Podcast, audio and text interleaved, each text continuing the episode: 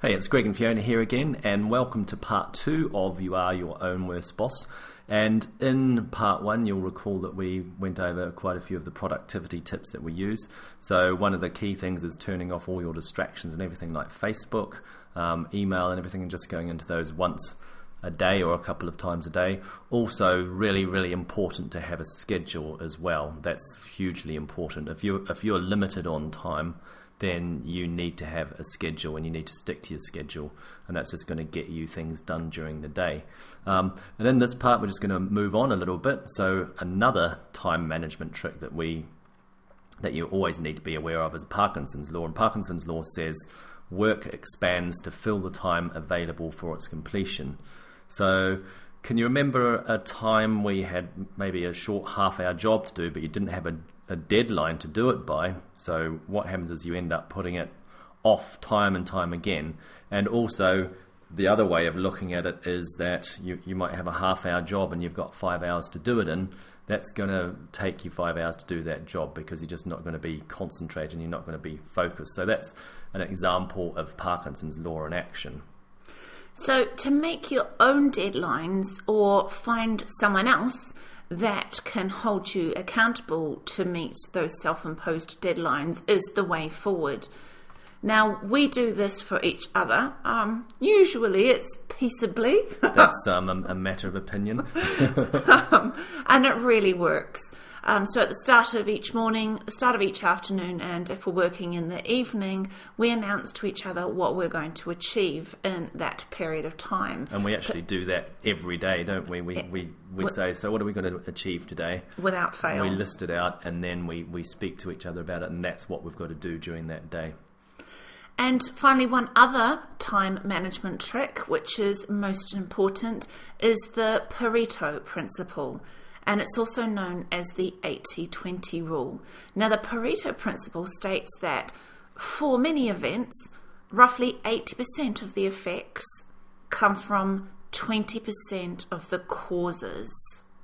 Now, what does that mean? Well, in regards to your laptop lifestyle business, it means that you should work on money making tasks each and every day, as they're what pays the bills. Nothing else matters. So, in essence, you need to be focusing 80% of your time on the money producing matters. And it sounds a bit obvious, I know, doesn't it? Um, but if you don't work on, for example, traffic generation each day and every day, then you're not running your business effectively and you're falling prey to the 80 20 rule. So you need to spend 80% of your time working on the actual tasks that will make you the most money. And so the the nice thing about the 80-20 rule is it works for let's say the twenty percent of time that you um, that you sorry the eighty percent of time you spend on um, traffic generation. It actually works within that time period as well. So the 80-20 rule works. So twenty percent of the time that you spend and the eighty percent of the time also um, also gives you the biggest results as well. So it's kind of like um, you can go lots and lots of different levels deep with the Pareto principle or the 80 20 rule, but it's always 20% of the effort produces 80% of the results. Um, so if you don't have enough time to spend on other tasks, then just outsource them. There's so many um, people online today that can do repetitive tasks for you. Um, and these are tasks that probably don't even make you money. So why would you want to do them yourself, even if you know how? Just think about this: if you if your um, plumbing was broken, let's say the taps just started spurting water everywhere, would you try and fix that yourself? You probably wouldn't really. You get a plumber in without even thinking about it.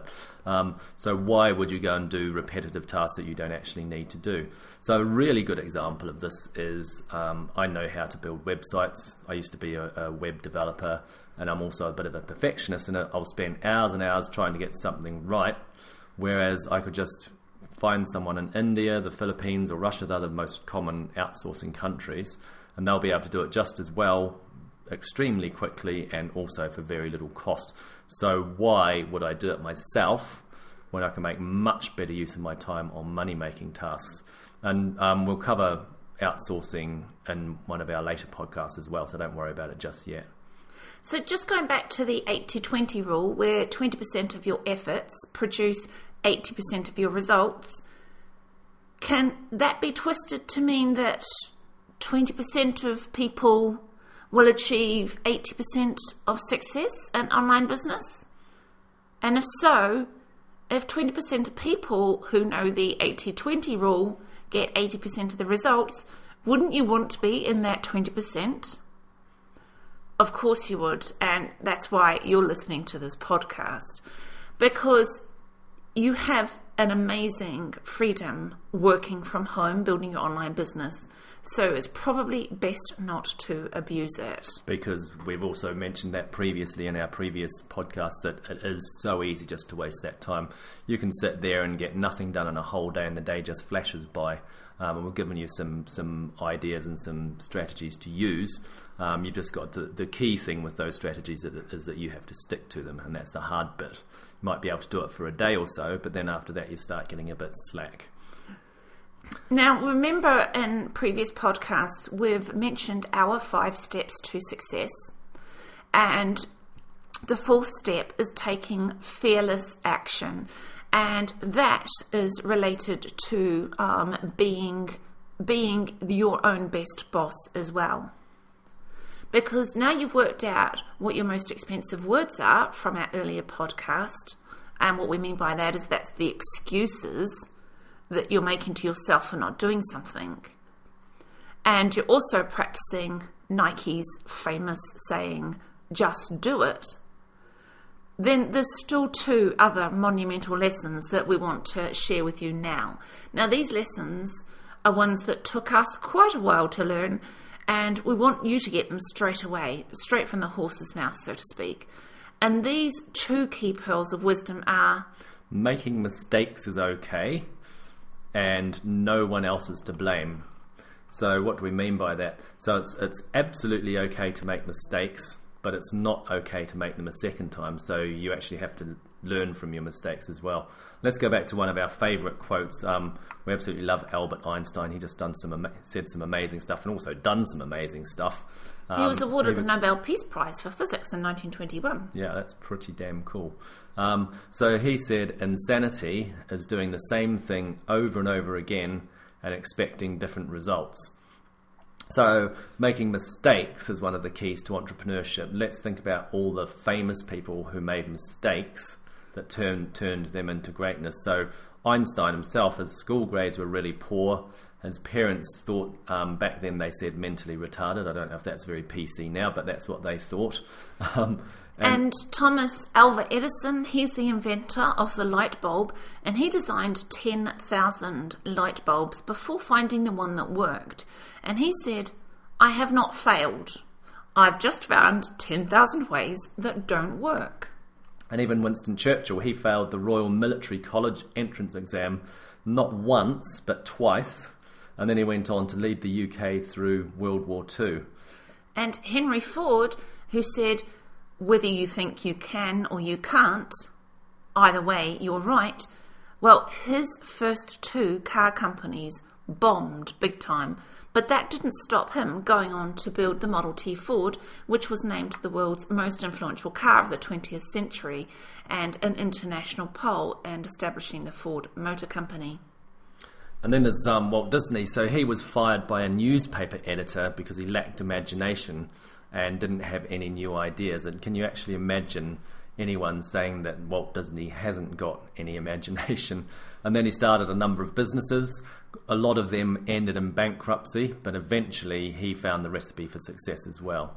And we have to have some ladies in this, so let's take, consider Oprah Winfrey.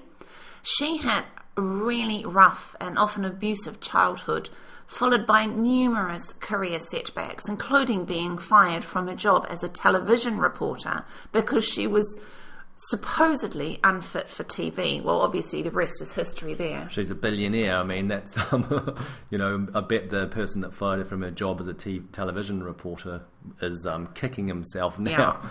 Yeah.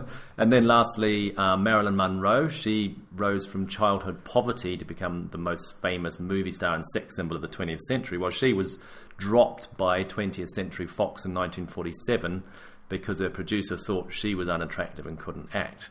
Um, not sure if that was her mistake exactly, but you kind of get the picture. So those are just, um, you know, world class examples that people have failed forward. So it's absolutely okay to make mistakes, but as Greg said, um, it's it's not okay to make the same mistake a second and a third time. Now, the other monumental thing that we wanted to impress upon you is all to do with blame. So we'll call it the blame thing because as you're building your own online business, you are the owner. Therefore, you're 100% responsible for it. So you must deal with it, and no one else is going to um, be able to be blamed for anything apart from you.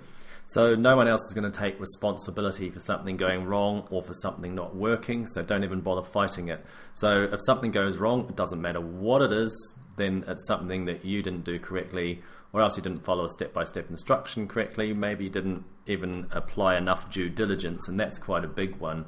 Um, there's there's lots of examples where we've done things, or we, we think that someone's done something wrong to us, but um, it's really our fault when it boils down to it. So there's no point, absolutely no point, wasting your energy blaming other people. So instead, just focus your energy on fixing the problem and just ensuring it doesn't happen again. So if something goes wrong in our business, we don't blame anybody else. We just say, well, how do we fix it? Let's fix it.